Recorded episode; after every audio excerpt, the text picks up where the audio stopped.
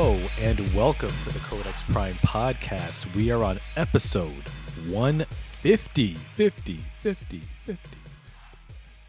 And it is Wednesday, January 23rd, 2019. I am your host, Victor Omayo, and with me, as always, is my co host and social media chair, Carl Bird. What's going on, everybody? And if you're wondering why the picture quality is actually better this time around, well, it's because we are on a whole new platform. We are live on YouTube. First of all, stop hating. I mean, we had so much. we- We got a lot of. We had like so much fun on um, Facebook. On Facebook, Yeah, we did. No, there were, we had plenty of uh, live content on Facebook Live. Um, but yeah, I know that I know that you brought this up in the past that you know we've always that, that we it seems like we're producing content for Facebook, even though it's our content. I know you said something something along those lines like like way back, and you had a point there. It's like okay, well we do, we do need to produce more uh, content for our YouTube channel rather than just upload the episodes from Facebook Live. So, this is the best way to do it. You kill two birds with one stone by doing all of our episodes henceforth on YouTube Live. We still got the audio versions available on SoundCloud as well. We got the chat that's ready and primed, ready, willing, and able uh, to uh, field any and all viewers. And I see I see you sharing the uh, link as Yep. well. yeah, we gotta keep. We we still gotta keep the Facebook viewers happy. Oh yeah, absolutely. You know, migrate the Facebook users over onto the YouTube channel. Yep. So that's the sound we make. I turn my phone volume down. I don't know why it's still making that, but it's not gonna be long. All right, it's all right. It's all right. So yeah, if you're so yeah, for all those who are uh, un- who are just joining us on episode 150 on the YouTube channel, we are a uh, a nerd podcast, nerd culture, everything, wrestling, movies, mocking the Cowboys, you name it. We're all about that life. You're about that life. that Cowboys. It's still Cowboys Nation. Yeah, on on this side, you know, on, on your side where you're sitting. You, you know, there was an interesting tweet the other day, a little Twitter exchange from uh, friend from uh, supporter of the show, Pete. Mm-hmm. They're like, okay, since Victor is does want those logins, Oh, the HBO logins. yeah, like how bad does he want them? Uh, yeah. Have him wear, have him sing "Friends" by Whodini Mm-hmm. while wearing a Patriots hat and a Cowboys jersey. No, I will not debase myself. I, I will not step and fetch it on. you, sir, will be absolutely fine. No, I will not step and fetch it on our show for some HBO logins. I am a man of distinction. I do not reduce myself to to to, to clownery just for some HBO logins. No, sir. Let's see. Let's see if you keep that same energy at April 14th when you're like, Carl, what's up with those logins, man? Bruh, bruh, what's up with those logins? No, you man, you trying to make me sound like that dude from Don't Be a Menace with the bag of cheeseburgers. Got these cheeseburgers. nah, nah, ain't- ain't happening. Ain't happening. Damn sure ain't, because I'm not inviting you there. No, sir. Mm-mm. Uh, but yeah, man. But yeah, man. We got we got some things to get into uh, this uh, this episode. I'll be talking about the Oscar nominations for the 91st Academy Awards, which were announced yesterday. I'll be talking about Aquaman, which I actually got to watch this weekend. Um, uh, I know you got some other stuff on your end too. A couple of things is I've been kind of out and about, which Yeah. this weekend. Okay. Got an Apple Watch. Ding. Nice. Nice. Apple Watches are always cool. Yeah, they are It's actually kind of like fun. They're actually kind of fun. I'm still working on it. Still like playing with it, messing with it, Mm. getting to learn it. Nice, nice. And it's compatible with your uh, iPhone. Yeah. Oh, cool. Yeah, like I can. Send. I mean, Iris demonstrated when the first, when the um, iPhone first came out. Like he just took a picture like from his phone. Well, he set the phone up Mhm. to take a picture from it. It was pretty cool. Yeah. Word, word. So yeah, man. Uh, well, as you're sharing the episode, I'll get into uh, what I've been what I've been up to. Like I said, I finally had a chance to watch Aquaman this weekend, the uh, DCEU's latest uh, film, directed by James Wan, starring Jason Momoa, aka not Roman Reigns, as Arthur. You started. yep, as Arthur Curry slash Aquaman, uh, Amber Heard as Mera, Patrick Wilson as Orm Marius, aka the Ocean Master, Willem Dafoe, Dolph Lundgren. Yep, Dolph Lundgren is really in it. Yeah, he plays uh, uh, Me- Mera's mother, Wait, he plays whose mother? uh, Mera's father, I should say. I'm sorry. yeah, he plays Mera's father. He's in it, and I like, was getting ready to say, I'm like, it's ma'am. no, no Yeah. let stop. because I'm like, I'm because I'm looking at him like he looks so familiar, and then I see the credits, Dolph Lundgren. I'm like, oh shit, that was him. That's you know what that was Can't cool. knock him. The dude's a scientist. hey, you know what? he's a scientist, and you know what? You know what? Dolph Lundgren's cool. You know, from Ivan Drago to uh, Aquaman. That that's what's up. Oscar winning performance. No, nowhere Uh, near. let's not go that far. No, but he was very good. Um, the film also stars uh, Yahya Abdul Mateen II as Black Manta, and Nicole Kidman as At- Atlanna, the mother of Aquaman, and Temuera Morrison as Thomas Curry, the father of Aquaman. Nicole Kidman, Dr. Chase Meridian. Yep. Batman Forever.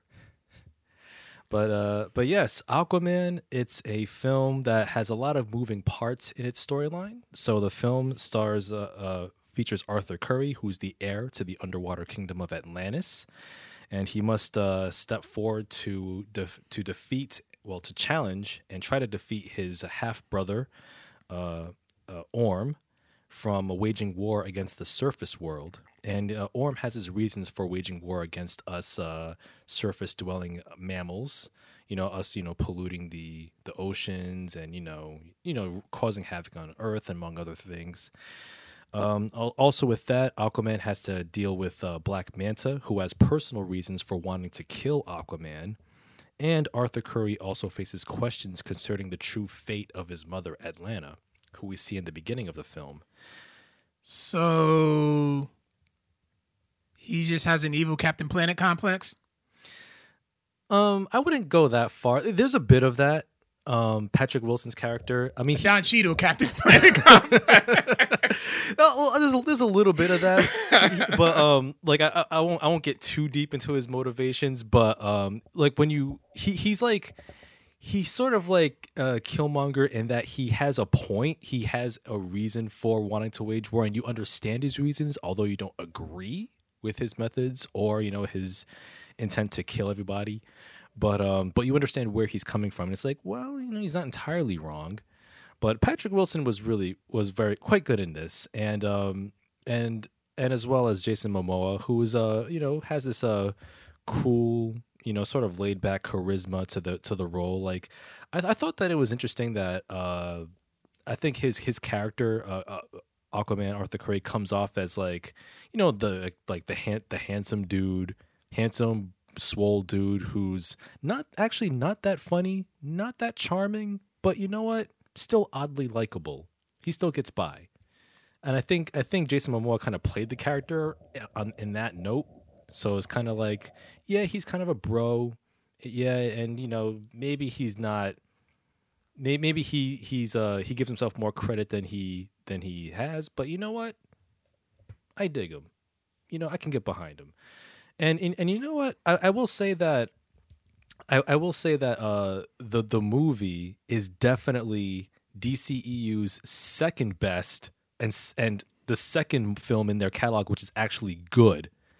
I mean, it's not terrible. It's unlike the other DCEU films, with the exception of Wonder Woman, in which in which it's not miserable, it's not dour. There's bright, saturated colors. The light is lighting kits are actually used in the film, um, and I and I really liked all of the the choices that they made in like the design of the of the of like the creatures and the settings. Uh, I don't think there's any other comic book film that you'll see in which you'll see a uh, octopus playing the drums before a before a uh, arena battle between Aquaman and his brother. Wait, wait, wait, wait, wait. A what? An octopus, An octopus playing the drums. yes. right right before right before you know they they battle in the arena you know you you hear like this this this like triumphant like drum beat like like like the drum roll is like oh man these two are about to like go one on one for the first time ever and then it cuts to like oh oh it's an octopus playing the drums that's where the music was coming from okay that's cool you know what? I dig this.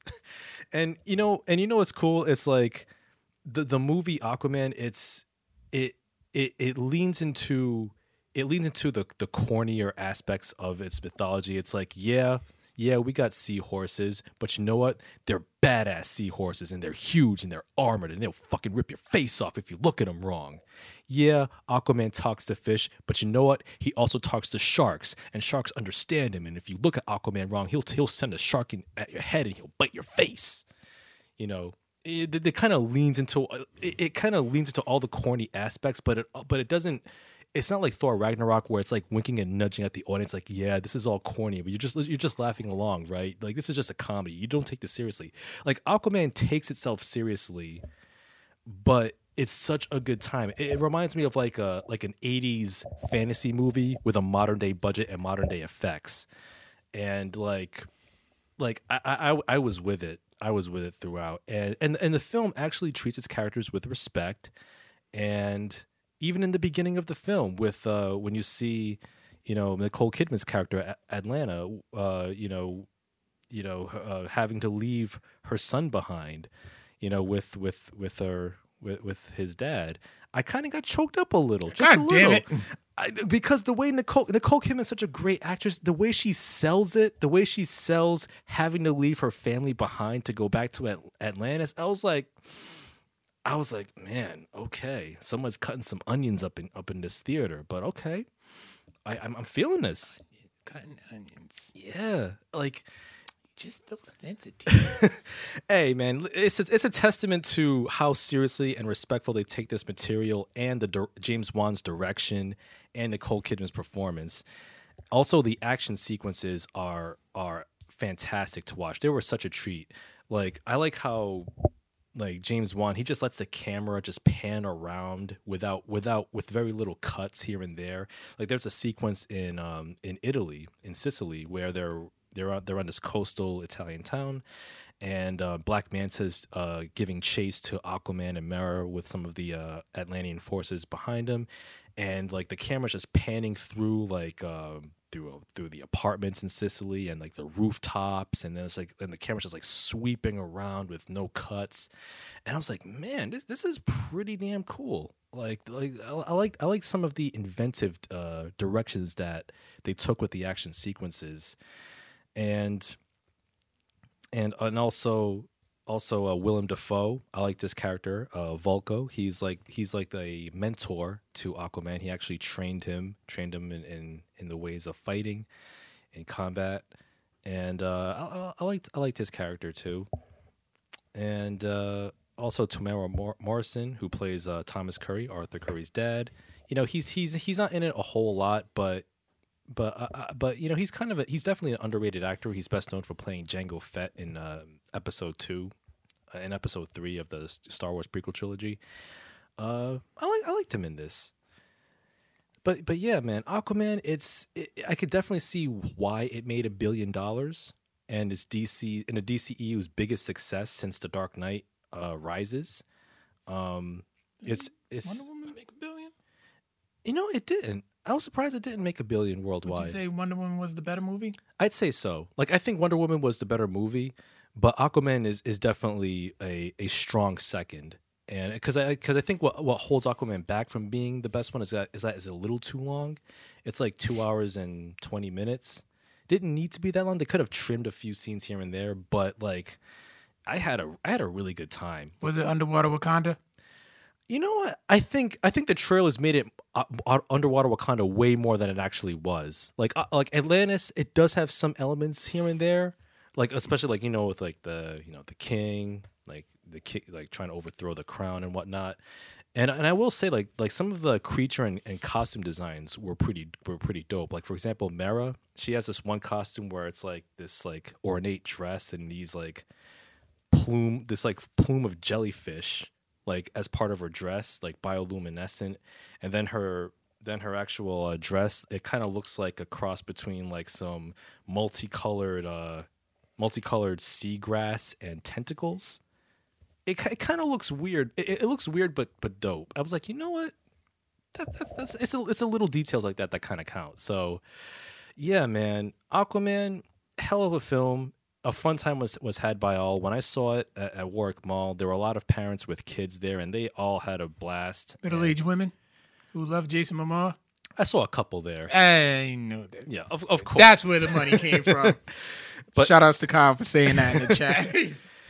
But yeah, man, like a billion dollars, and I think I think D, D, the Warner Brothers and DC they're actually going in a in a smarter direction where they're actually going to concentrate on standalone movies, which have a shared universe, but they're not going to like work towards like another Justice League. Like they're going to concentrate on like single stories that maybe that might reference like other characters in the DC universe, but they're going to concentrate on their own thing. So I think that's the way to go. And Aquaman, I will definitely add it to my steelbook collection when it comes out. It's it's a it's a whale of a time, no pun intended. And uh, yeah, I'm I'm looking forward to the sequel. And I will say, Jason Momoa looks absolutely awesome in the uh, full Aquaman uh, gold and green armor. Yeah. Yeah, looks absolutely dope. I'm like, yep, that's the money shot right there. The what? I said, I mean, I mean, that's that's the money maker right there, the money making shot. Okay. You know, you know what I mean. Don't twist my words around. You said it, not me. I'm just like, wait, what'd you say? And um, let's see. Looking at some of the comments here, thank you all for tuning in. Uh, Imani Penn says that she didn't like how they did Black Manta. I mean, I will say that it could be argued that Black Manta didn't really need to be in the film because Orm had was was such a strong character and had like the strongest motivation. But I think Black Manta was there like in service of Aquaman's arc throughout the film. Like you'll see why. And Black Manta, man, he looks so. He, I, I like the way he looked in the film. Like it was like really cool, and like I, I want to see where they take that character if they decide to bring him back. So yeah, that's uh that's the thing. Now, we forgot to do this in the beginning, but now that we are on YouTube, Yes. Oh yes. how we said how how and you said that the visuals quality the visual quality is superb. Yes. How about the sound quality? Well, the sound quality it will be superb if you buy Aquaman on Blu-ray. If you listen to it through Studio headphones. Really? Uh, yes, Studio Regent headphones are our sponsor of the podcast. 24 hour battery life, Bluetooth capable, studio quality sound. Um, if you're in a mood for some fashionable headphones and some, stu- like I said, studio quality sound, get get some bang for your buck. Go on, go on to uh, Studio's website, enter Codex Podcast to get 15% off your order, and as always, free shipping in the USA. That's right. Two weeks in a row. That's right. Yes. I that's right. How much is shipping? Free. I think he probably tried to catch it before you said it, but Yeah. we'll give we'll give them a chance to say it next say it next week. As I know it's a little early advertising, but UWO is coming back. Yes, they're coming back next week. Uh, it's going to be Wrestle Talk for next week's episode, talking about NXT Takeover Philly. Phoenix, Phoenix. Phoenix. Yep, and uh, the Royal Rumble. It's gonna be good. Oh yes. Oh, it's gonna be fun. You got your shovel ready? Oh, I got the shovels ready. I got the shovels ready. All right.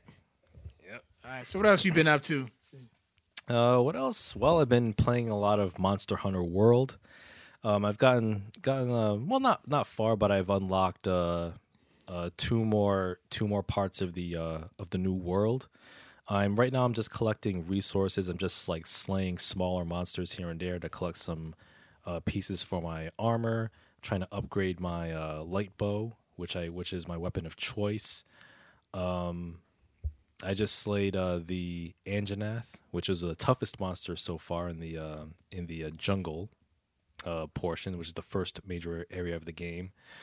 Uh, yeah, man, I'm I'm still having a having a blast with it. I'm gonna try out some of the other weapons just to see how they feel. And uh, what I like about it, like I said, every weapon has its use uses depending on what monsters you you you fight. And yeah, man, it's it's a hell of a game. Yeah, you should stream it. Yeah, it's friend of the show. Yeah, a good friend of mine, Aaron, who's a huge. uh She enjoy. She actually enjoys our Twitch streams. So Nice. you know what I mean. Give us, give the people what they want. Content. Indeed, indeed. Don't gotta be a long stream. Just kind of, just play as you go along. Tell you little tidbits here, tidbits here or there. Mm-hmm. Yeah, I could do that. Maybe. Yeah. uh, let's see. Uh, some other games. Uh, I've- been posting uh, Fire Pro Wrestling World uh, videos. Uh, like, like I mentioned last week, I'll, I'll have some more posted this weekend. Uh, maybe maybe a couple couple matches, simulating a couple matches from um, Fire Pro. for Fire Pro Wrestling World. Kind of nailed some of mine already. So damn, I gotta think of some. Yeah, I might do. I might do Undertaker or Sting again. Maybe maybe I'll up. I'll increase the uh, CPU logic. Maybe see how different the match will go if there's a different outcome. Sure, sure, why not? Yeah, but I've I've actually simulated Undertaker versus Sting and Shawn Michaels, and Undertaker's beaten them both.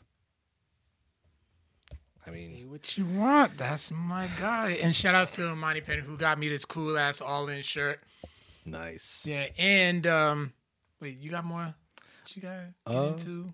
Well, I got the Oscar nominations, which I'll get into. Uh, Yeah, we can uh, get into on. that later on. And also, she actually had. I couldn't find this anywhere, so she got me the PWI 500 for this past year. Bang. Yes. Kenny number one, AJ number 2 Mm-hmm. I'm okay with that. But there are some. There is a lot that I disagree with. Yeah, I know we. we Uh, we ran through some. We ran through some, but you know what? I'm gonna save that for the UWO boys next next week because there's some disrespect in here. Some that deserve rightfully so where they're at, but Mhm. yeah, I can't wait. Yeah, I can't wait to get that. yeah, we can kind of burn that book. No, because I want to hear some thoughts. And as wrestling fans, sorry, Brian, we shall discuss that. But shout out to Imani for you know pick, picking me up this shirt and another one that I put. I'm so amped to wear next week. okay. That's what I'm saying. Now, now, question: Um, are there uh, uh women's wrestlers on this list? No, no, they actually had their their own magazine. Oh, okay. So it was Nia Jax number five hundred on that one. I highly doubt it, but I can. But I know Rousey's on the cover. Ah, But I think they probably just used her just to, hey, we got Rousey on the cover. Buy our magazine. yeah, yeah. Because you know, I mean, I, I've I got I've got a shovel ready for Nia Jax. You know, at the. I mean, yeah. Damn, don't give away your burial. No, no, no, no, no. I mean, I mean, bec- I mean, let's face it. I mean, Nia Jax is like the. uh I want to say she's like the the not the Cowboys, but like the maybe like the Carolina Panthers of the uh, women's Okay, division. see, now you're just trolling. you know, like, like, You're trolling. I mean, like, sure, she's made it to to uh unlike the Panthers, she actually won a championship, but she's just bad at her job. You know, just really bad at her job. But she, for some reason, she, she still has thirsty fans out there. Who knows why? But but yeah, I'm I'm gonna- I'm gonna save more of that heat and more for the uh, wrestling episode next week. All right, you asshole. but speaking of re- speaking of rest, I'm gonna run down what I've been up to real quick because I know we got a lot of shit talking when it comes to the Oscar talk, Yes, Oscar nods. So I checked out the um, Chasing the Magic Nigel McGuinness story documentary that they did on him. I wanted to see that. Uh, it's actually really good. Mm. It is really good, and you actually like still you still kind of feel for him because he really wants to wrestle, Yeah, but you know certain injuries and stuff prevented him from doing so. But I mean, he seems like he's at a place of peace, Mhm. and he's really coming along, uh, coming along very well as a commentator. Like he really knows his shit. Oh yeah, yeah. Like when he, I think I think his first gig was the uh, UK tournament, Yeah. 2015. Yeah, like he was really good in that with Michael Cole. Yeah, and then, uh, then him with Mar- Mauro Ranallo, he's coming along great as a lead commentator in 205 Live. Um, Aiden English is now on doing commentary in 20- 205 Live. Really? Yeah, he was okay. Okay. He, he was okay. Like he he was already good on the mic, so you know, give him a little more time to grow. Oh yeah. But I think he can do it. nice. I'm, Kyle said next week he's bringing the Universal Championship, something Raw doesn't do. so that wasn't bad. And also on the comic book tip, I kind of I got a lot to catch up on. I damn it.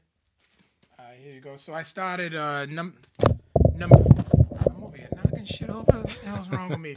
No, here's uh Daredevil's Man Without Fear number two. Okay, yeah, this is number two. I just finished this one today. Oh wow. So I got a whole shit ton to catch up on. But um yeah, it's actually where it picks up is that Matt Murdock's still in the hospital. I think he was hit by a truck or something. I'm not entirely sure. They didn't really they didn't really give too much of a backstory. Yeah. But he's like done being Daredevil. Like he's quitting. Daredevil is dead. Okay. But now he's trying to battle those demons that he still carried okay. while being Daredevil. So like he's been he's straight up being haunted. Mm. So it's a real dark. This shit is right up your dark ass alley. Okay. I like the sound of that. of course you do. Sick. so yeah, I just picked up number three. Also number four just came out today. Okay. Already in my box, so I'm looking forward to reading those as well. And then of course, Doctor Doom's back. Okay. in the new Fantastic Four. Ben Grimm just finally got married to Alicia Masters. right. So that's do I got? Yeah. Okay. So yeah, Doom said Doom tried to interfere, and then um, Mr. Fa- and um, Reed actually just made this device where he actually was able to freeze time, just so they can at least get through the ceremony. Oh wow. Then yeah, you actually got to catch up on that too because they had a bachelor party, which was very hot. Okay. Can I borrow it? Um, see what happened. No, I don't know. I don't know. And also, I'm looking for. I'm very much looking forward to the Stranger Things series, Oh. pretty, uh, published by Dark Horse, and this is like one, one series of like many covers. Okay. Nice. Let me take a look at that. Yeah, so I grabbed the actual cinematic ones, but there's actually some great artwork for the um, other variant covers that's going to be used that they have. So I don't know if I like these enough. I may just end up like collecting all the covers because I'm a collector, not a hoarder, a collector. hmm There's a difference. Huge difference, but Yes. that's neither here nor there. And of course, you know my other reads, so I. I'm gonna be real busy. We wanna cannot wait for season Stranger, Stranger Things season three. Yep, Fourth of July. Yep. So uh that. Stranger Things. I finished I actually finished um Onimusha. Okay. Okay, like I said, it's the same exact game, but it was still fun. Oh yeah. I, I still found it fun. And I was like, I wish I can kind of play like the other two now. Yeah. Yeah. Hopefully they'll be uh, remastered as well. It wasn't even remastered. It was just okay, let's just port it to Yeah. It was like PlayStation 4. yeah, a port with smoother graphics and widescreen support. it's the same damn game. Widescreen support. Yeah. but it's the same game, the same graphics. Well, the graphics do look like smoother at least, right? It's the same game with the same graphics. Oh man. So I mean, I gotten better at it, Kyle. So mm. like, so I wasn't dying as much. Like if you watch the trip stream, the Twitch stream, I was just dying over and over and over again. So, Yeah. but I mean, once I got once I got the hang out hang of it, I was able to breeze through it pretty faster. Pro- yeah, it was like a total of like four four hours, which Oh. is like really short That is. in today's standards. Because like I said, you well, you did Red Dead Redemption two in two weeks. Yep. I beat Spider Man in a week, Yeah. a week and three days if you want to count the DLCs. hmm Um, I'm still working on like the Arkham trilogy. I just put it down. Yeah. So I mean, yeah, it's the same game. So I'm like, I would love to, but I mean, I would like to. I really would like to see play like the rest of the other two Yeah. and all that. And um, oh my god, the gameplay. They had the Mortal Kombat 11 gameplay review. I watched it while I was at work. Of course. Like during during the day, it's midnight shift. You know, my third shift, I can probably get away with, and I probably shouldn't be saying that right now. Yeah, don't jinx it. Well, no, mid the third shift they kind of understand. You gotta do whatever you gotta do to stay up. Nah, I watched it during my day shift though, hmm and it was worth it.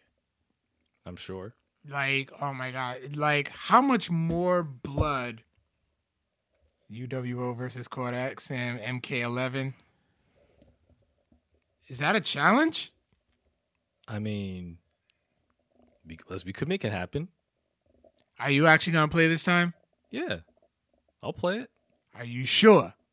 Yeah, why not? We'll talk next week when they get on the show because I'm like, you know, that doesn't sound too convincing. but oh my god, but this gameplay is so sadistically violent, bloody. Look at you grin. Look at you grinning. like, and Baraka is back, and they previewed his fatality where he rips off the epidermis of your face, then the dermis of your face, then your brain, Mm, he eats the brain. mm. That's delicious. Figures your crazy ass would think so. No, now, uh, uh, no, is it true that Ronda Rousey voices Sonya Blade? She's voicing Sonya Blade. oh wow, okay. Which I would have thought she would have, because she's so young. But you know, so you know what it is. Sonya Blade is more of a much more iconic character than her daughter Cassie Cage, Mhm. which I would have thought she would have fit more because Ronda's still you know relatively young. Yeah, But I I think uh, this is this is gonna be dope. This is gonna be dope. Mm. This is gonna be a new char- new characters, some of the same old characters. You're fighting, yeah, a dark Raiden, mm, okay, that sounds intriguing. like an evil version of Raiden is like, I like. I can't wait to see that. okay, And I'm actually gonna I'm gonna pre-order the, the collector's edition, damn. which comes with a scorpion mask. Okay, Do I need the scorpion mask? Absolutely not. But it will cover the rest of the DLCs that are gonna come out. Hmm. All right, let's see if I'm gonna get get it for PS4 and I think Switch.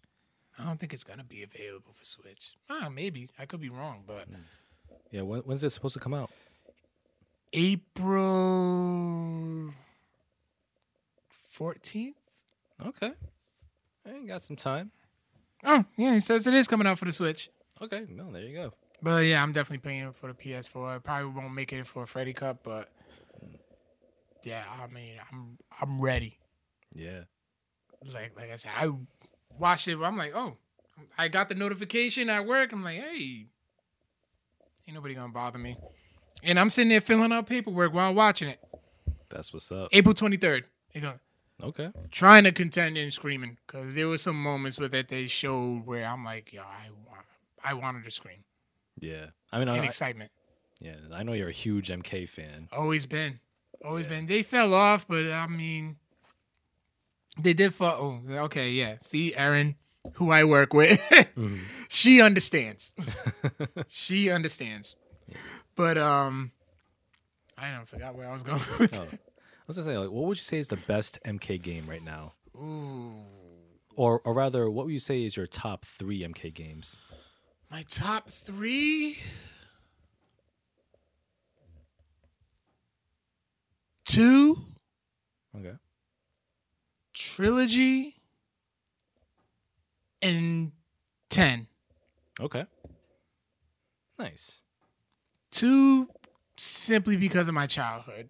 hmm nostalgic. Yeah. Um trilogy because one, you know, that was one I did own and I like mastered inside and out, inside out.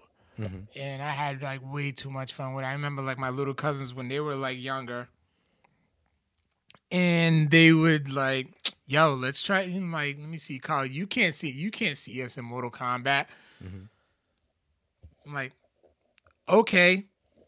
Beat them all and had to let them know, listen, I'm a veteran. hmm I wasted quarters on Mortal Kombat. I Can't bet. tell me nothing, little man. Yeah, you gotta let 'em And. 10 just had a great storyline. Like, and and just the way that they introduced more, more characters, Mhm. like newer characters and stuff. Like, I really enjoyed that storyline. And it was, and it was, it's a game that me and my boys still play to this day. Nice. And I hope Takeda's still in the game. Like, I love Takeda's. I bet. I don't know who that is. Takeda is actually a um he's Kenshi's son, but he was trained by Scorpion. Oh, okay. Hmm. Most interesting. Yeah, I'm definitely looking forward to that. I did start Punisher season two. Yeah, I, I got to start that myself. Shit, it's a bloody mess. I like that. You just love blood. Cancer, blood, and what? Tears? Is Uh, that your top three? Listen, man, I, I think That's your top three. I, I think you're severely reducing my taste in cinema. I mean, there are few movies that happen to have some somebody suffering a terminal disease in it, but so what? I mean, if it's if if it's if it's part of the drama, that's one thing. But if it's if the story is great, then I'm I'm all for it. So what if it features like some depressing themes? If the story is great, if it's engaging, if the acting is quality, direction, writing, I'm there. I bet you you can name 10 movies right off the top of the dome that you absolutely love, all involve cancer. Uh, let's see. There's um, cancer. Well, I wouldn't say love, but some that I liked. Um, there's there's, there's 50-50, Nocturnal Animals. You reviewed Oh. that one, I remember. Yeah, uh, Michael Shannon's character. Um, Three Billboards Outside Ebbing, Missouri. You love that one. That was really good. That was You love that one. Yeah, that was really really good acting. Um, what else? Man, a, a lot a lot escapes me right now. Rock, um, Creed. Oh well, Creed. Yeah. Hey, man, And you cried. I cried in Creed. I still, man. I still can't understand how could you cry in Creed? Like, what was so tear tearjerker about just it? just the the part where Sylvester Stallone he's he's have he has that conversation with Adonis in in the locker room and he's talking about all the people he's lost and he's still here. The way Sylvester Stallone sells it, I'm like, God damn it, You crying man. Antwone Fisher? Nah, I didn't. He's still standing. He's still strong. I'm great. I love that movie. Actually, That was a good movie. that was. Yeah, that Denzel's first. Yeah. Yeah, he- he's his first director. That was his directorial debut. Debut. Yep. And Derek Luke's first movie, yep. which I haven't seen much of him at all. lately. Yeah. He kind of disappeared since he smashed Cookie and Empire. Oh, that's right. He was in the first season of Empire. Damn. Yeah, he needs to do more work. He's he's he, he's he has talent. You know, he needs to do more work. But yeah, man. But yeah, man. A lot of a lot of other films escape me at the moment. But you love cancer. And then I cannot wait for Resident Evil 2 this Friday. Yo, I'm to Twitch stream it. Hopefully on Friday. man, like I'm a, I'm gonna have to wait an extra week because you know gotta you know, Payday. You know, some bills. But but once I get it, it's on and pop, and like that game looks looks bloody, gory, impressive. Pre-order it. Nah, I'll, I'll, get it. Uh, it'll be on store shelves, ample copies. I'll just walk into Best Buy and pick one up. All right. They This never. is this is pretty high high anticipated. So I mean, Nah, I'm sure you got a good. I'm sure you got a good shot, but I'm just. I'll- There's nothing wrong with having your free, your guaranteed copy there. I'm sure, but you know, I'll, I'll walk in a week later. They'll have mad copies. I'll pick one up and you know enjoy it. Alright. I'm looking forward to the experience. All those zombies and the viscera and the meat. Woo, man, that's that sounds like a party. Yeah. I, I, you know what? It wouldn't even. I probably will have beers on deck Yeah, man. just for a game. hey, if any game, uh, that's that's it. And hopefully you won't rage quit this one. No, two is my favorite one. Two is the only. Honestly, two two is the only one that I've actually like beat Really? over and over. Okay, so you've beaten part four, right? No. Man, have you played part 4 Really? You, I watched. I watched people Twitch stream it, but not.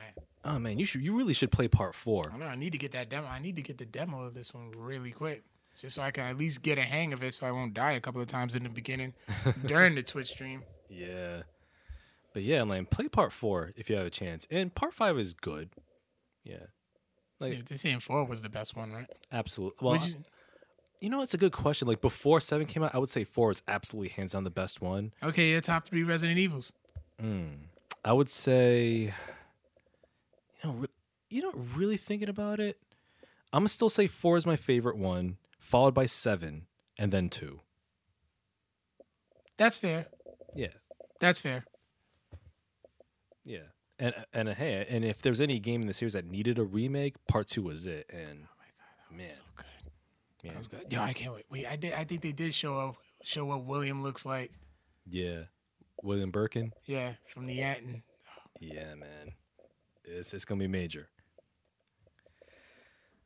But And that's it for me. that's it. Yeah, Punisher's uh, Punisher's look, has a good has a pretty decent start already. But so I mean, I can't really go into the premise of it already. But yeah, Jigsaw, he's turning into a sadistic motherfucker. Like you can tell, like where I'm at, like he, you can tell, like he's just dealing with all the tra- you know the trauma that he suffered by getting his ass beat by Frank Castle in the be- in the at the end of last season. Oh yeah, that's right. Uh, Madani too. Madani too as well. Like she visited him. He's like, "Yo, you're an asshole." He visited him in his hospital bed. Like, "You're an asshole. You deserve everything you got. Mm. Fuck you." Whoa. Just throw a brick at your head right now. Of course, I'm throwing adding my little twist and of exaggerating it, but that's what she wants to say. She probably said a little bit of it, but Mm-hmm. Yeah, who can blame her? yeah, shout him. You shot. Yeah, let me shoot you in the head and see how you feel about it. True. And if I live to tell the tale. Yeah.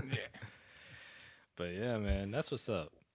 But yeah, so uh, nothing else on your plate? Nah, it's been- pretty. It's been pretty light this weekend. All right, all right.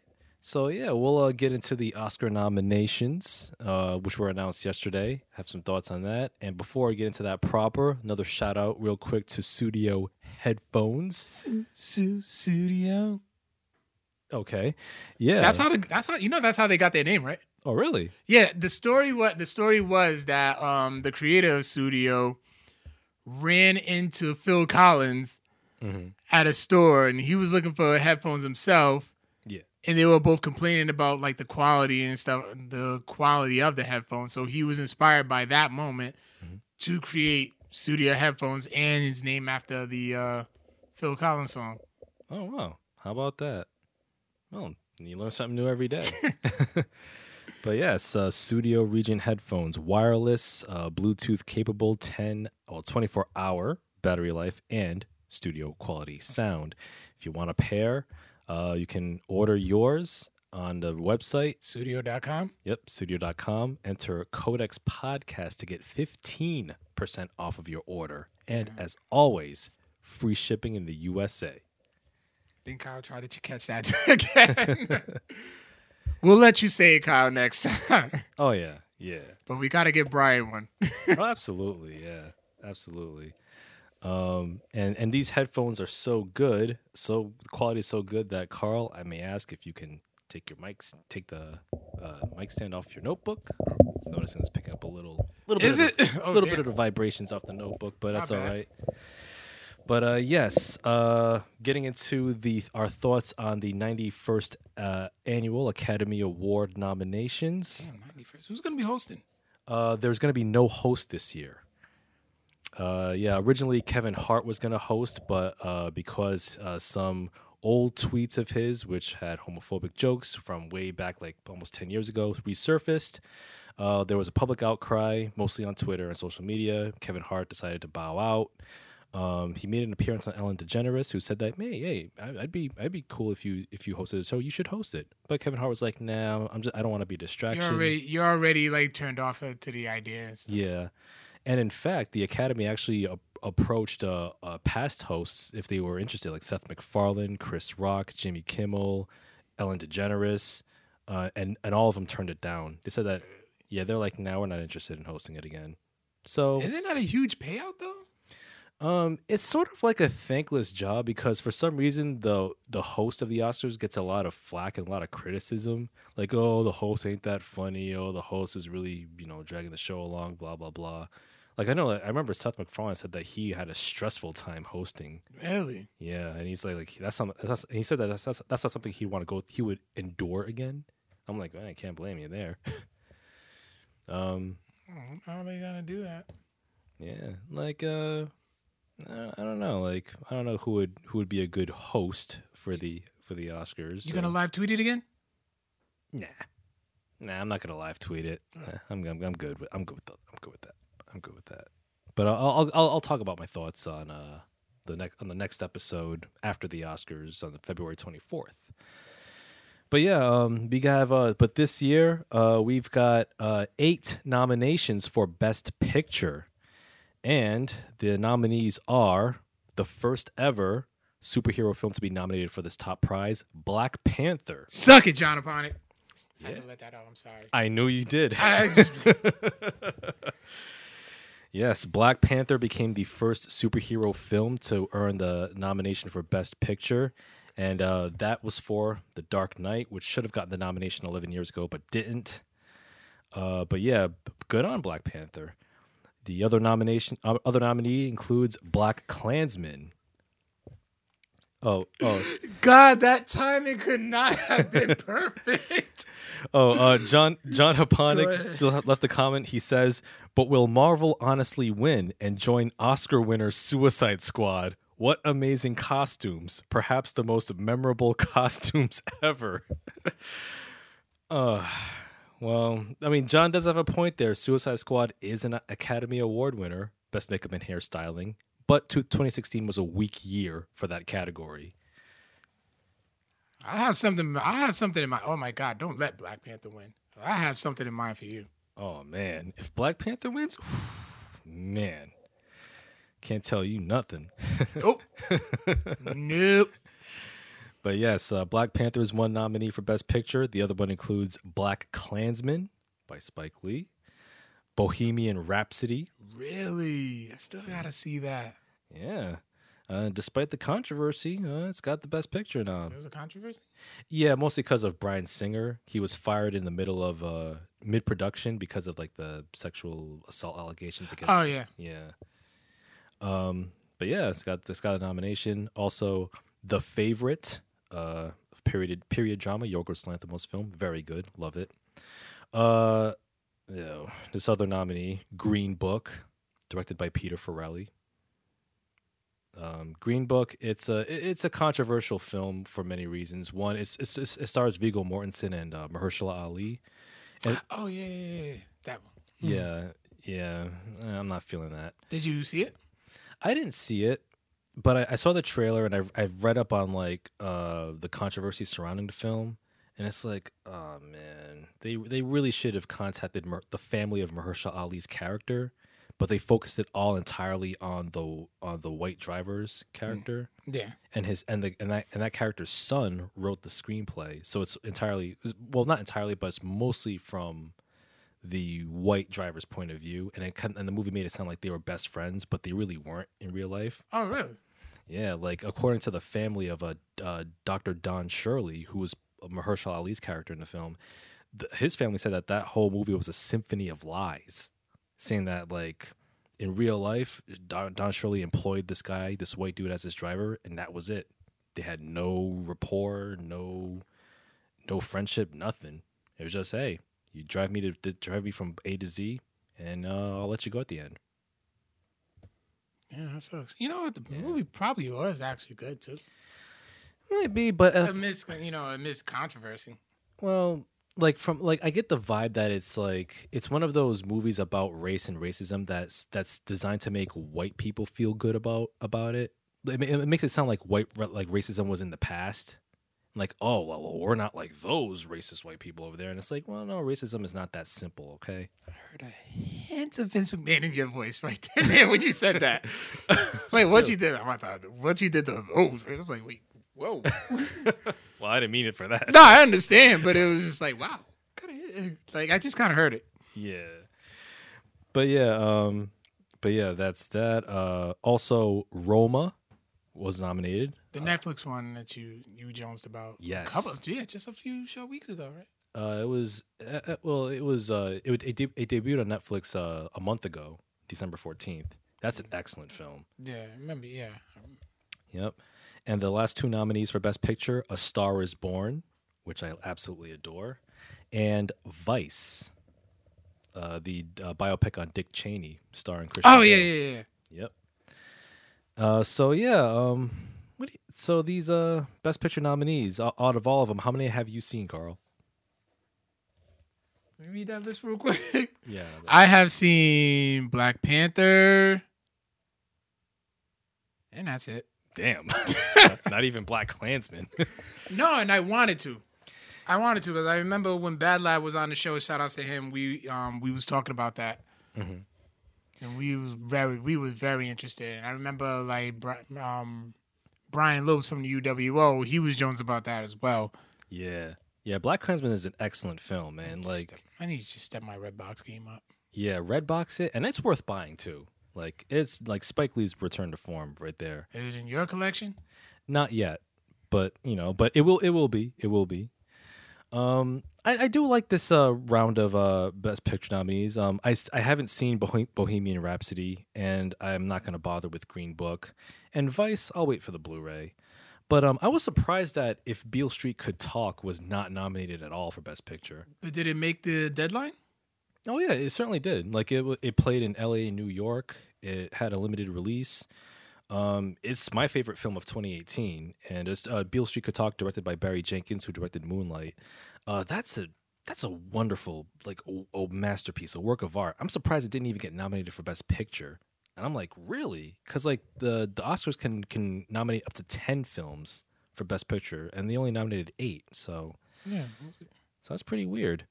But um, but I would say that that's a major snub for Best Picture. And other snubs would be Widows, that didn't get any nominations. You like that one? Yeah, that was a dope film.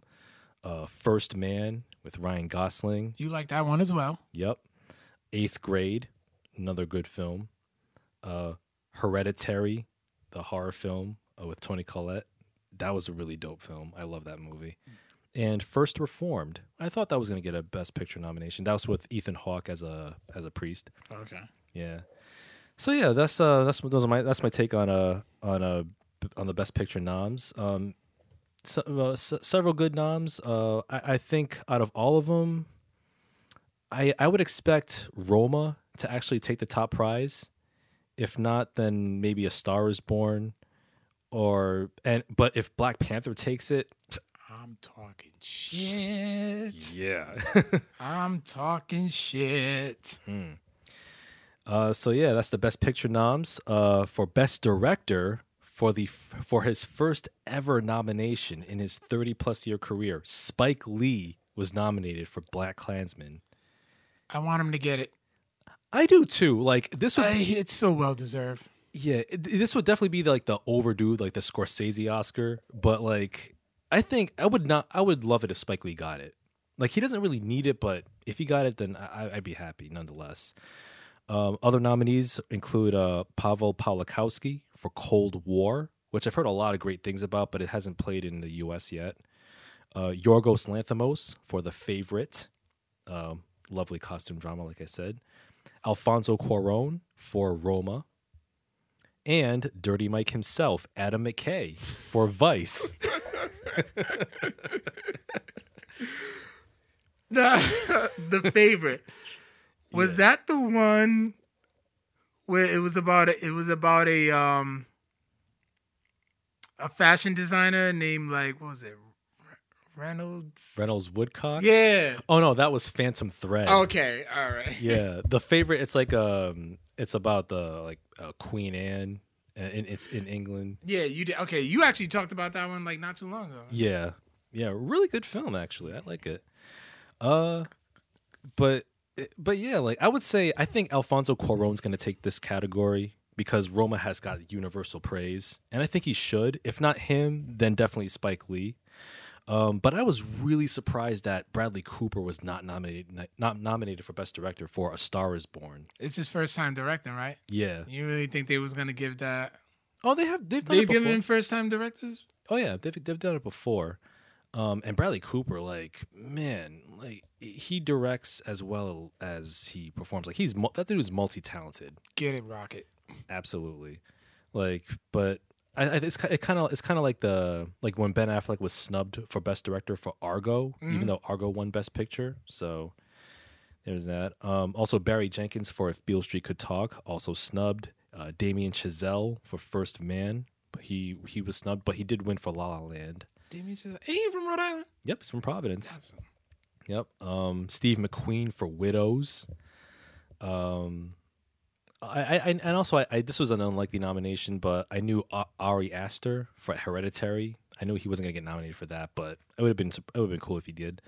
And also, um, um, no female uh, directors nominated this year, unfortunately. Although I will give shout outs to Chloe Zhao for The Rider, uh, Debra Granik for Leave No Trace with Ben Foster, and Marielle Heller for Can You Ever Forgive Me with um, Melissa McCarthy.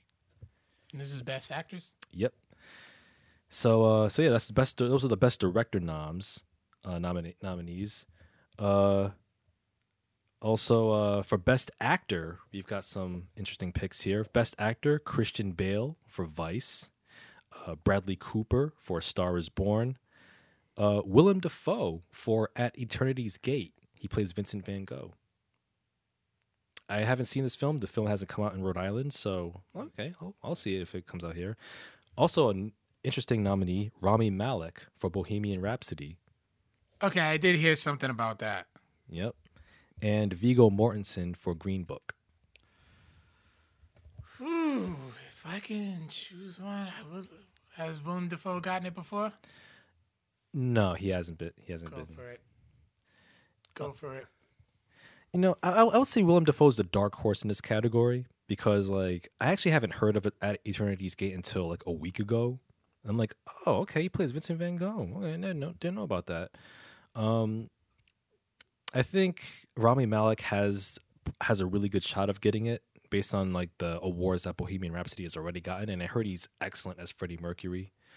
And just from the trailers alone, you could tell. Oh man, I remember somebody dressed up as Freddie Mercury at my birthday party this year. Like he nailed it. Oh, I saw, I saw that. you guy. saw him? Yeah, Okay. Yeah, he really did.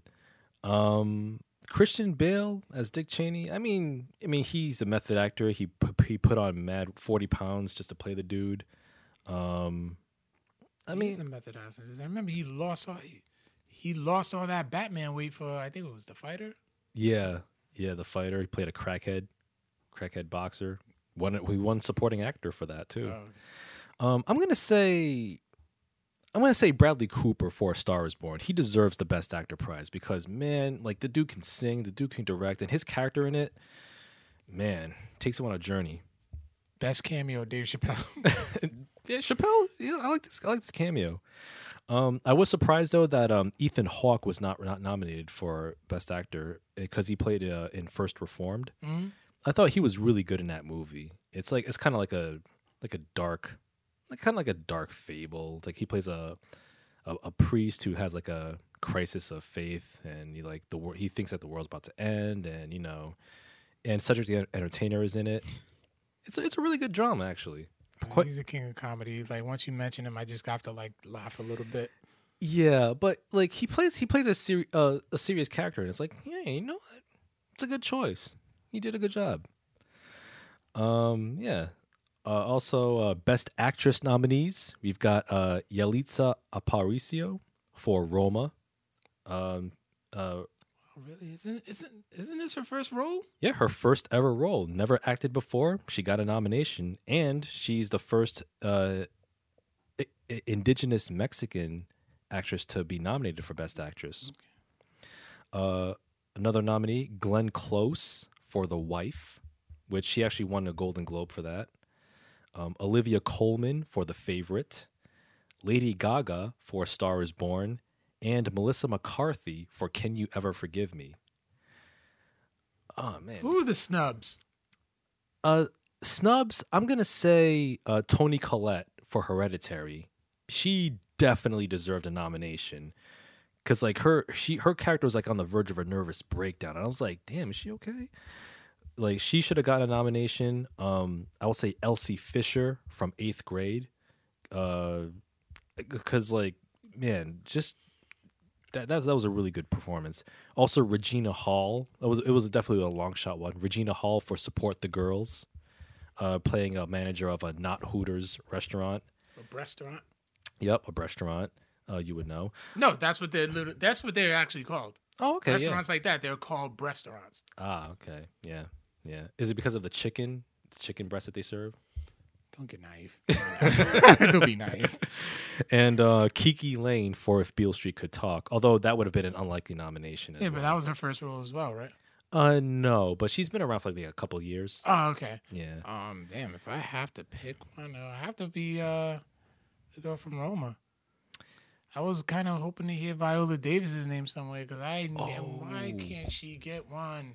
Well, well, she did win Best Supporting Actress Yeah, for Fences. Yeah, but- Even even though her even though she played a lead role in Fences, but you know it's kind of like Den- Denzel's name.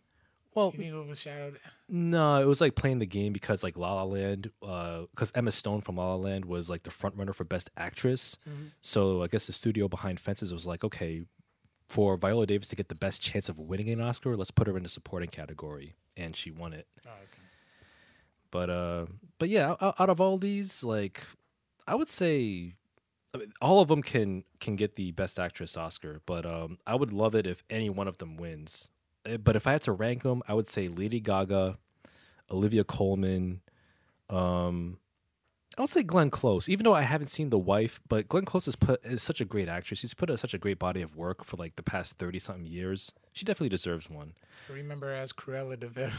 Cruella de Vil, she was even good in that. Yeah. Uh, Melissa McCarthy as a as an Oscar winner because she was really good in Can You Ever Forgive Me. Um, I know that would like that would like give John Haponic a heart attack because he can't stand Melissa McCarthy. That's his least favorite actress. really? Yeah, She was funny in Bride in Bridesmaids. she was. She was. I I, enjoy. I actually, I thoroughly enjoyed Bridesmaids. I did too. That was funny as hell. it was. It still holds up actually. It does. Um, Yalitza. Poor Ap- wedding gown. yeah. oh my god. um, Yalitza Aparicio. Um, that I would say. I would say that's my pick. I would say like if she wins, I wouldn't I wouldn't be mad. I'd be like, you know what? Why not? Uh, but yeah, for best supporting actor, uh, the nominees are Mahershala Ali for Green Book, uh, Adam Driver for Black Klansman, uh, Sam Elliott for Star Is Born, uh, Richard E. Grant for Can You Ever Forgive Me, and Sam Rockwell for Vice. He plays George W. Bush. GW. Yep. Yeah, get on that horse and ride. Fool me, can't ever get fooled again. Anyway, um, That's a tough one. But Mahershala actually got it. He got it for um Moonlight, didn't he? yep, he did. And I will say, with the controversy behind Green Book, I don't think he should get it this time. I'm gonna go with Sam Elliott because Sam Elliott was was he was great in A Star Is Born. Like See, he, I didn't see any of those movies, but oh, A Star Is Born is, is it's it's a phenomenal movie. I I, I I love it. I, I will get the Steelbook when it comes out next month through Best Buy. if I have to pick, Yeah. oh, I gotta. I do like Sam Rockwell. Yeah, and Sam Rockwell, he did win uh, Best Supporting Actor for Three Billboards. That kind of that kind of snubs him now. 'cause I want I want somebody who doesn't who hasn't got it. Um, hey, Probably yeah. I probably have to agree with you and go with Sam Elliott. yeah, Sam. I'm like I don't I I don't think Adam Driver will get it, but yeah. Um, I mean, if Adam Driver gets, I wouldn't, I wouldn't be mad. But um, if Adam Driver won it, but like Sam Elliott, like he definitely, that's, I think this is his Oscar to lose, to be honest, because he was really good in it. Um, I will say a couple snubs or, or uh, Brian Tyree Henry for If Beale Street Could Talk, because he's even though he's in the film for only ten minutes, but like man, his appearance was unforgettable. Like the monologue he delivers about Yeah. being in prison, damn, it's haunting. And um, this one, I mean, I wasn't surprised that he wasn't nominated, but I know a lot of fans expected him or wanted him to be. Uh, Michael B. Jordan for Black Panther, yeah, he would have been my pick. yeah, for playing Killmonger. Like he, like his character just changed the way we looked at superhero movies because we rooted for the bad guy. Yeah. we understood him. yeah, we understood him. Yeah, I want to No, say in a way we root. In a way we rooted for him. Mm, yeah, to, to a small degree, I'd, I'd say so. We did. And I'm just like, and, and when we like we felt him, Mm. and then that quote, his la I think it was his last quote in the movie. Yeah, Bury me in the ocean. yeah. With my ancestors. is yeah, because they knew that um, Uh, death was better than bondage. yeah. Oh, I that. saw that on a T-shirt at Comic Con. I was like, why am I not buying this? Yeah, because that that was an unforgettable line right there. Yeah, it was. Yeah, and Michael and I will say Killmonger is like without with the exception of Thanos, like Killmonger's the best MCU villain. Yeah, Yeah, and I and I wish that he was alive at the end, but you know, but then like it would it kind of would have fallen into the trope of like, oh, well, see, MCU doesn't have the guts to kill off their villains. Look at look at Loki and all this, and it's like, all right, yeah. In the comics, he actually gets re- resurrected like three, four times. oh, well, there you go. so I mean, it'll be staying true to the source material. So you really can't get mad at him about that. That's true. Yeah, comics resurrect characters all the time too. Yeah, they do. Yeah. So yeah, those are the uh, best supporting actor uh, noms. Uh, also for uh, best supporting actress, uh, we got Amy Adams for Vice, uh, Marina de Tavira for Roma. Very surprised uh, she was nominated. Uh, Regina King for If Beale Street Could Talk. My pick right there. Yeah, mine too. Yep. Uh, Emma Stone and Rachel Weisz for The Favorite. She got one already. She don't need no more. Yeah, uh, Emma Stone. Yeah. Yeah, Emma Stone and Rachel Weisz, they both got Oscars. And Regina King, she's been cleaning up in this award season, and yeah, this is hers to this is hers to lose, to be honest. And yeah, and Regina Regina King, man, like she she's she's she's one of those like work those like those like those workhorse actresses. It's just like just He like doesn't really get her due neither. yeah, she's puts out good performance one after another. I heard she was really good in Southland, that TV show on TNT. I Or- remember the TV show. Like I remember seeing a commercial, but I never watched it. Yeah, me neither. But I heard that she was really good in that. Um, let's see. We got the screenplay uh, nominees. So for best original screenplay, we got The Favorite, First Reformed, Green Book, Roma, and Vice. Um, Roma. yeah, I must. I'm gonna say Roma's gonna win this one. Uh, a snub, which uh, two snubs were Eighth Grade by Bo Burnham, and this one was unlikely to be nominated by the Oscars because it's so out there. Sorry to bother you by Boots Riley. Okay, now was sorry to bother you because I posted this. I posted the clip when um these two black guys they had an argument, but they were mm. saying nothing but good things about each other. Yeah, Okay, yeah, that scene was. I was rolling with that that scene. I hope your month is with great days and prosperous ventures, my brother. I just hope you come up. Oh yeah, yeah. It was like the most passive aggressive complimentary argument. Yeah, yeah. Everybody just stood there like waiting for them to fight, and they're just like, huh?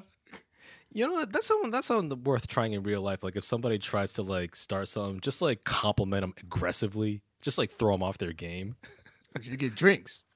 I'll buy. No, I'll buy. No, I'm buying. It's my dollar. We'll buy one, two, three, four, Five. six. Oh man, I, I want to watch that movie again. It's actually on Hulu.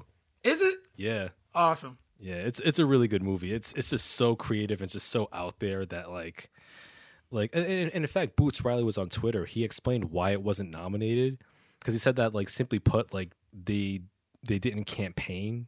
They didn't put like any. They, they didn't buy any like for your consideration advertisements in like the trades paper trades like Variety and, and Hollywood Reporter and all this. Yeah. So they didn't they didn't do any campaigning, and in the Oscars' eyes, like if you don't do any campaigning, it's like your movie doesn't really exist. Well, that's some bullshit. But ahead. Yeah. So so I was like, but hey, he's like, you know, it's he's he's, hey, he's totally fine with it though. Uh, for best adapted screenplay, we got The Ballad of Buster Scruggs, a Netflix movie by the Coen brothers. Black Klansman, uh, Can You Ever Forgive Me? If Beale Street Could Talk, and A Star Is Born. that's tough. It is. That, that's tough. Uh, I was gonna say at least let Black Camp Klansman get something, but if Bill Street can talk, uh, just a talk. And a Star is Born, just those three alone, like Yeah. Um I'm gonna say I'm gonna say because um uh, Barry Jenkins did win uh, the adapted screenplay Oscar for Moonlight. Yeah. He might not get this one this time around. Uh, A Star is Born. definitely a well crafted film, but because it is the f- the third remake or the fourth version of that story, that might hold it back. Um, I would say Black Klansman should win because it's very timely, and like, and also like it was written by four four writers, including Spike Lee. So that would be his first Oscar if he won in this category. If if he doesn't win director, Has he has any of his movies or anything he's done won any Oscar? they've been nominated, but they've never won a single one. Like the the biggest snub of all, besides him, besides not being nominated for Do the Right Thing, was Denzel Washington not winning for Malcolm X. Yeah. Yeah, that was the biggest snub. Um, No, Denzel won for Glory. yeah, he won for Glory, Glory and then and Training Day. yeah. Um, I will say that the biggest snub in the best adapted screenplay, and I'm surprised that this this, this didn't get nominated nominated at all, was Black Panther by Ryan Coogler and Joe Robert Cole. Like that screenplay should have gotten a nomination because of some of the lines, like like the Killmonger's last monologue, um, the scene where like Killmonger, well, where, where um uh, Zuri, uh, F- Forest Whitaker's character, explains to uh, to T'Challa the real the real story behind Killmonger's father, why he stayed and why he died. Like, oh, well, you know, we gotta help. We gotta help out our these are our fellow black brothers and sisters. They're being over policed. They're being oppressed. We we have the technology to help them. And then then T'Chaka says, no, Poof, you're dead. And uh, that scene, that scene, those those lines and like the themes, that should have gotten a nomination. I was really surprised it didn't get a nom for for writing, because like Black Panther is like the best written MCU film, in my opinion, at least. So Yeah. Oh, and shout outs to Eddie Rodolph from the from the Party Nerds watching. Big shout outs to him. You see him? You know he's on the network. Uh, is he? Yeah, he's in that show. Uh, it's literally like 15, 10, 15 minutes. Uh, Xavier Woods arcade cha- arcade challenge. Yeah. Yeah, and you can just see Eddie chilling with Xavier Woods and like at a barcade, similar to what we have up here. Wow. Hmm. That's pretty cool. so yeah. So yeah, those are the screenplay knobs. Uh, moving right along. Uh, best animated feature film. Now I'm gonna run these down. Okay, one at a time. Okay, and just say yay or nay for best animated feature film. Incredibles two, Yay, Isle of Dogs, nay, Mirai, nay, Ralph Breaks the Internet, nay. Spider Man Into the Spider Verse. Yay. Yeah. Yeah, there, there's my pick. There's my biased pick right there. Yeah. I'm like Spider Spider Verse, man. That It has to get it because it took a week just to get one second of that movie yeah. perfect with that animation style. Oh yeah. Oh my god, I'm scripting. Okay, Oscar's gonna be on on a Sunday. hmm I'm throwing a, throwing my brick at a, I'm throwing a brick at my work t- at my TV at work if, they, if that doesn't get it. Yeah. I'm not gonna do it. I'm not gonna do it. Yeah. Um, yeah, man. Like Spider Man Into the Spider Verse, it's a real work of art. And like, yo, the animation quality, the storytelling too, the characters. You was gonna do that ahead of time. you knew I was gonna say something. Yeah. I, I, I knew it. You Like, premeditated that one. but yo, like if that wins, like I'd be so happy. Like, cause that would be the most deserving, uh and, and one of the freshest picks for the animated feature category. Um Spider Verse will will absolutely win animated film. I'm worried the committee will give will give uh, Black Panther a bunch of a lesser awards and give someone else Best Picture like they did at the Golden Globes. And watch Lady Gaga. Watch the Lady Gaga movie win. well, I mean, like I said, I wouldn't be I, I won't. I wouldn't put it past them. Yeah, like I wouldn't be mad if A Star Is Born won. I I, if. I find that out, I'm tweet. I'm hitting them up like you was right. yeah. Wouldn't surprise. Be surprised. hmm Um, let me see. Uh, skipping ahead um to uh best cinematography, like the That's your, that's your favorite, huh? That It- your, that's one of your favorite categories, ain't it? it is because like the the look of a film, how a film is shot, man, it, it makes all the difference. Um, best cinematography, we've got Cold War, uh, which still hasn't played here. It's a black and white film. The Favorite, Never Look Away, Roma, which I think is going to win, should, and A Star Is Born. Shit. I really think like it's gonna be like a not a clean sweep, but it's gonna be a huge battle between Roma and A Star Is Born. Yeah, I think so. Um, I'm, I'm gonna say Roma's gonna win the best cinematography. It, it has to, like, because if you look at it, if you watch it on Netflix, like, it's just like clean black and white s- visuals, just so gorgeous. Like, The movie's in black and white. yeah, I thought it was in color. no, it, it's in black and white, but it looks pristine. Like, man, like you can frame every single shot in that film if you wanted to. Um, I would say like like the snubs were if Beale Street could talk because that's a gorgeous film too, I and was just saying that. Yeah. Um, Beale Street was definitely snubbed because like the colors are so lush. James Laxton, great, great artist in that movie, and Widows. Uh, Sean Bobbitt cinematography from Widows was was a hard snub too. Was a real hard snub. Um, but yeah, I'm gonna say Roma's gonna take this category uh, for best original score. For the first time ever, an MCU film has a memorable score, memorable enough to get nominated for Black Panther. And that's just one song that doesn't count. I just like that. Yeah. I, I re- that that just that one part alone, I just get amped. yeah. I don't know what it does. But yeah, best original score Black Panther by Ludwig Göransson, uh, Black Klansman by Terence Blanchard, uh, If Beale Street Could Talk by Nicholas Britell, Isle of Dogs, Alexander Desplat, and Mary Poppins Returns by Marc Shaiman. Um, I'm gonna say If Beale Street Could Talk is the most deserving in this category. I gotta go. I'm biased. I gotta go with Black Panther. I, I, I, I love the soundtrack. I actually did listen to the score too, like bits and pieces of it. I love, I love, I love um, Luke Cage as well. I know it's a TV show and up, but Yeah. Luke Cage had a good score as well. It did. Yeah. And Killmonger's theme in uh, Black Panther. Yeah. That's a really dope, really dope track. And that segues into best original song. So we got the best original song categories. We've got All the Stars from Black Panther by Kendrick Lamar and SZA. So they're both Oscar nominees. Um, I'll Fight from from the documentary RBG, Ruth Bader Ginsburg. Uh, the Place Where Lost Things Go from Mary Poppins Returns. Shallow from A Star is Born, and When a Cowboy Trades His Spurs for Wings from The Ballad of Buster Scruggs. I already know your pick. Uh, Shallow from A Star is Born. Oh yeah, Yeah.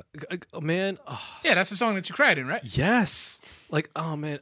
And, and you know, it's, it's funny because every time I listen to that song, I gotta fight back tears. I don't know why. There's something about this song, the, the raw emotion, the scene where Lady Gaga is her character is on the cusp of realizing her dreams and she's singing that song that she wrote in front of this crowd and oh man it gets me every single time shallow is going to win best original song all the stars is dope and the Ken- and the black panther soundtrack by kendrick Love lamar that- I still listen to it today. soundtrack of the year, soundtrack of 2018, in my view.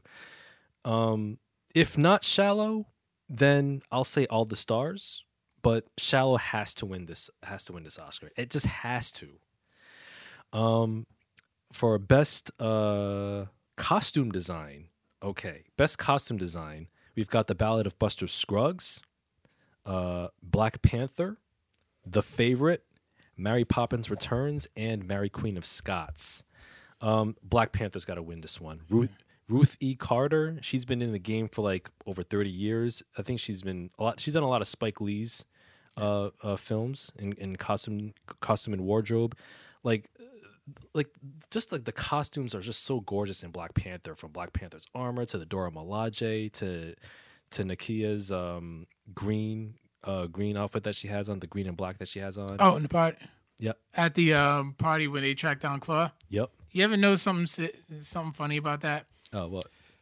Uh, was it Okoye wore red, Yeah. T'Challa wore black, hmm Nakia wore green. Ah, okay. The, the Uh-huh. uh, see what you did there. Uh, Uh-huh. uh yeah. Ryan Coog, yeah, Ryan Coogler, Ruthie Carter, y'all, y'all, y'all are creative geniuses for this one. Marty says if Black Panther doesn't win, I'm going to break Carl's work TV. I will say, like for best costume design, it's got to win for that one, but hands down, no contest. and John Aponic wants to frame your quotes, Victor. Oh, good. I would love to see just a. Too bad, like he lives in Texas. I would love to at least see or at least hear a John Aponic Victor's and Victor Victor's corner. That would be interesting. That would that would be interesting. You know, I, I I'd be down for that. Um, and uh, last but not least, uh, I know we've skipped a few major categories, but you can watch them. all- You can see them all online. For best visual effects, we've got Avengers: Infinity War, Mm.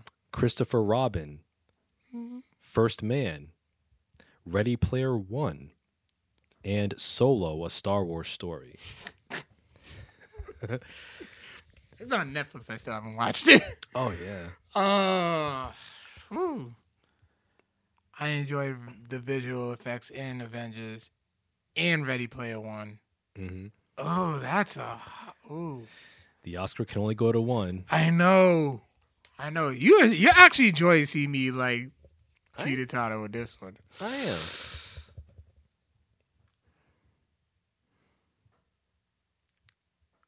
Pro- uh, probably would take it to Avengers Yeah. by slightly much. Like Like the you know, yeah, yeah, by slightly much, slight margin. slight margin. Like like I, I'm gonna say I'm gonna say Ready Player One. While it did have impressive visual effects, it was a lot of noise, a lot of visual noise.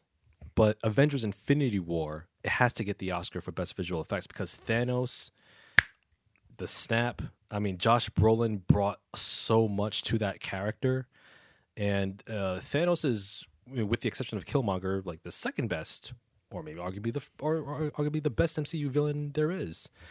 And uh, like I said, Brolin, Josh Brolin brought so much to that character. Like like like, like he just brought a lot of depth and a lot of uh, a lot of complexity, a bit of complexity that you didn't expect from Thanos. And man, that's an example of like I'll, I'll put that as one of the best CG performances next to like Andy Serkis as Gollum or Caesar, you know, from Lord of the Rings and Planet, of Planet the of the Apes, respectively. So yeah, I want. I I was ready to vote for Caesar. yeah, I was ready to vote for Caesar. Like- yeah, man. somebody put a po- somebody made a meme of him with a suit on. I'm like, that's my guy. yeah. Like you got it. Yeah, man. So yeah, I must say Avengers Infinity War for best visual effects. Absolutely. I would have loved to see Aquaman get nominated, but, you know, I guess I guess because it came like later in the year, so. Yeah, it just missed the deadline. No, like I think the deadline's like Oct- October, like December 30th or 31st. Oh, that's late. Yeah, so it came like around like the 15th, I know, like a week before Christmas. I mean, Aquaman should have gotten a nomination for this category because of the drum playing octopus. I'm just saying. I got to see this drum playing octopus for myself. Yeah, it's only like like three, like five seconds at best. Five but seconds gonna be just as much. That's plenty of time. but yeah, so yeah, those are our, uh, those are the our rundown for the uh, uh, 91st uh, Oscar nominee Oscar nominations. Um, like I said, the Oscars are are, are going to come out uh, February 24th. So, what are your picks for these categories? Let us know in the comments or at codexpirepodcast at gmail.com. What do you want to get to first? Uh, question of Um, the week, our email. Uh, let me get to the email before we get to the question of the week. So we had an email from our dear friend of the show and resident supervillain, John Haponic, whose subject line reads $1 billion. So, fellas, Aquaman reigns. DC is back and better than ever. Surely you must agree the brilliance of the brotastic fraternity worthy form of entertainment. You're not going to see an octopus playing the drums in any boring Marvel film. Any film that can make Aquaman and Black Panther Black Manta rather is worthy of Victor Steelbook collection. You know what? I agree there. Uh, for what's ahead, every trailer I see for Captain Marvel makes the movie look worse and worse. Shazam will be the better Captain Marvel. Needless to say, I am not at all excited for the new Spider Man movie. Spoilers Spider Man lives on after Avengers 4. Big deal. That's the biggest issue with shared universes. After a week or even the premiere, people talk sequels because the original isn't enough. After Endgame, Marvel must relegate and or self-contain its films. Avengers 5 should be Galactus or The Masters of Evil without another 10-year buildup. I agree there. I read there's a chance of DC might do just a self-contained Batman universe, but that might be too good to be true. The greatest supervillain Codex will ever know, John Haponic. He's, got some good points. I don't think. I think. Well, it all depends on if this Sony, if this uh merger, go, this Fox merger goes through. Hopefully, I mean, I've been hearing about March. March, yeah, So if Galactus, if they bring in Galactus, I'm screaming. yeah. But as far, I think the next one's gonna be the Secret Invasion. Now that you know they showed Captain Marvel's, um, you know, uh, relationship with the Skrulls. Yeah. But as far as your opinion, John, you're still gonna blow them shits. Still, they are still gonna be better, and then you're still gonna be that one DC guy going, yeah, DC. You're gonna be. You're pretty much like the last living Walking Dead fan. Oh. I said it. Oh, that, that's that's a burn right there, son. Ah, oh, don't don't hurt him. Don't hurt him like that. It's too late. I mean, I mean, let's let's give John Haponic credit. He has two good movies he can he can hang his hat on. Two. Had to give him the Kenny Omega clap. Oh man. But yeah, thank you for your email. no, I appreciate it, man. John's a great dude. He is. He is. All right, but we do have question of the week. Um, last week's question of the week was, "What do you think will be the biggest flop of 2019?" So on our Facebook, Stephen Ho says, "Any movie with an all-female remake just for the sake of being quote unquote progressive." Hmm. Hashtag Ghostbusters. Well, Ghostbusters was terrible, not because it had an all female cast. Like I said, it had a good cast, but they were wasted by a nonsense script. Okay, because now, did you see the trailer for the new one? Uh, I know there's there's a new Ghostbusters movie. Com- there's a trailer for the new Ghostbusters. Teaser trailer. A teaser trailer. Oh, I haven't seen it. Yeah, and then Leslie Jones is a little upset. She was like, "So we don't matter." Oh yeah, I've seen that on Twitter. It's like it ain't like that. Yeah. Yeah. Yeah, I mean, I'm sure you guys worked hard on it, but it Yeah. just couldn't quite live up to the expectations of Bobby Brown's R&R Room. Hey, Bobby Brown's on I love that damn song. I do too. So on uh, Instagram, John Aponic says Captain Marvel because it looks terrible. Though I suspect Battle Angel Alita could end up being a massive financial failure. I have a feeling of that too, and it looks it looks cool. it does look cool. It might be a cult cult classic. Yeah, like a Boondock Saints type of deal. Yeah. But yeah, that's it. Mm, I haven't even thought of. Oh yeah, Dark Phoenix. Yeah, Imani says the upcoming X Men movie, Dark Phoenix, is going to be. I'm already hearing that shit's embarrassing. Yeah. That's gonna spit on the face of when I watched that Phoenix Saga around the corner at Rockogo's when they were on Chalkstone Avenue. Yeah, it's, it's it's at this point it sounds like Dark Phoenix is like, okay, how bad is this botch gonna be? You know, at this point, and mind you, New Mutants hasn't come out yet. No, Yeah, it's gonna be awful. and I want to be optimistic, but after Apocalypse, No, I don't. Uh, yeah, I mean Ivan Ooze. I wasn't sold on Ivan Ooze being in the X Men. yeah, Oh man, let me see. I gotta think of a nice little question of the week. Had one earlier and then forgot it. Um, oh, Imani says, how about them Patriots? What about them? Oh, don't don't get him started. Let me tell you something real quick. The Patriots, you know what? Just like last year, the Patriots, yeah, they made the Super Bowl. How many how many footballs did your team deflate this time to get to the championship again? Let me tell you something right now. The St. Louis Rams, right? That's that's their opponents. Yes. No, L.A. Rams now. The Los Angeles Rams, it's their championship. It's their Vince Lombardi trophy. I the, the, the New England Patriots will not get their sixth Vince Lombardi trophy. They will not tie the Pittsburgh Steelers. You know why? Because the Patriots do not deserve that distinction. And all y'all stank ass Patriots fans with your with your coffee stained Dunkin' Donuts smelling Brady jerseys, nah, son, nah. I cancel you all. I cancel Patriots Nation. Thanos snap right there. Read John Aponic's qu- qu- uh, Last comment, real quick. Oh, uh, John, John says, being the last DC fan, I guess that makes Carl the last Cowboys fan. Over four point two billion dollars. Once again, John. well, well, uh, I, I still, valuable sports franchise in the world. I still don't understand how that's the case, but We have a loyal fan base. too loyal.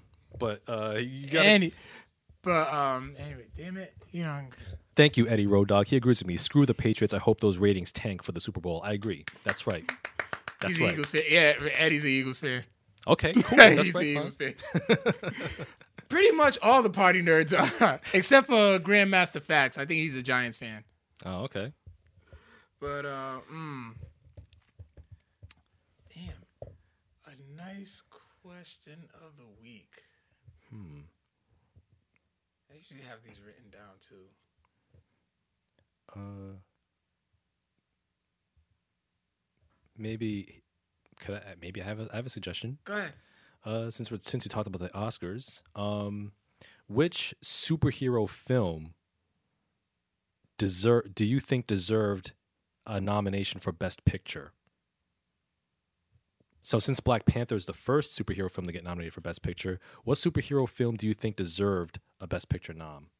Movies for like even ones from the past. Yeah, ones from the past. Batman Returns. Really? I loved that movie as a kid. Hmm. Someone put me. I mean, that movie put me on to Rick James. Really, Rick James? You didn't know? You didn't? Oh yeah, he had a. They played. something. They played super. The band was playing Super Freak.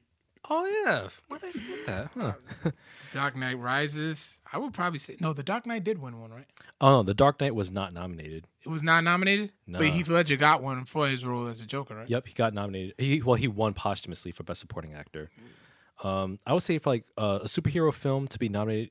What superhero film deserved to be nominated for Best Picture? Well, besides The Dark Knight, which should have gotten it, I don't know why it didn't. Um, I would say Logan.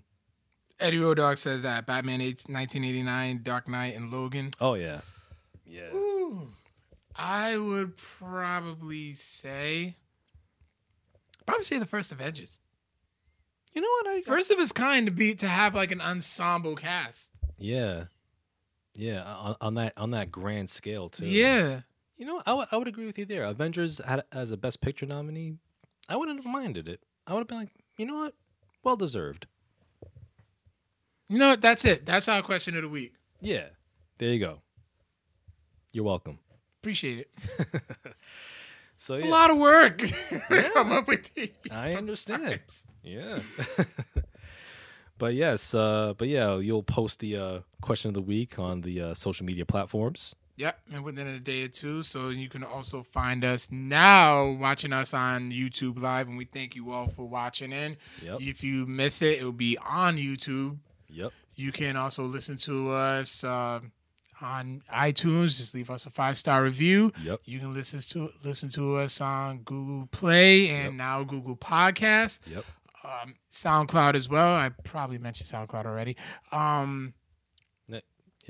And then you can find us on Facebook, Instagram, Twitter. Yep. Yeah, that's pretty much it. We're Yeah. Yeah, we're pretty much everywhere. Damn it, Google us. Yes, Google us. You'll find Codex Prime. You'll lead us to the YouTube channel and all that. So you'll find us everywhere, pretty much. Um, and what about them headphones? Well, there's two two uh, sponsorship plugs per episode. We used our allotment, so yeah, it's still plug. yeah. Uh, Sudio Regent headphones, fifteen percent off. Uh, Codex Pro- Codex podcast on your order, free shipping in the USA. Yeah. There you go. Yeah. there you go. So yes, uh, so yeah, thank you all for tuning in. Thank you all for uh, listening, and uh, be sure to tune in next week uh, on uh, YouTube Live on our on our YouTube channel. We're gonna be we're gonna have the UWO in the house. A lot of testosterone, a lot of shit talking, Yes, it's gonna be all wrestling, everything. and shovels. Yep, so many shovels. Triple H will be proud.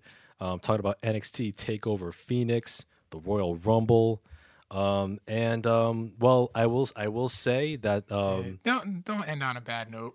no, hold on. I will say that uh, as co-host um, and as the v- lone voice of reason for next week's episode, the the thirst will be kept to a minimum. I will make sure of that. Oh, we go, beat we go We go thirst. For shame. You for be all right. Stop being thirsty. Change it. Fickle. Shut up. And on that note, we will catch you on the flip. Peace out, nerds. Later.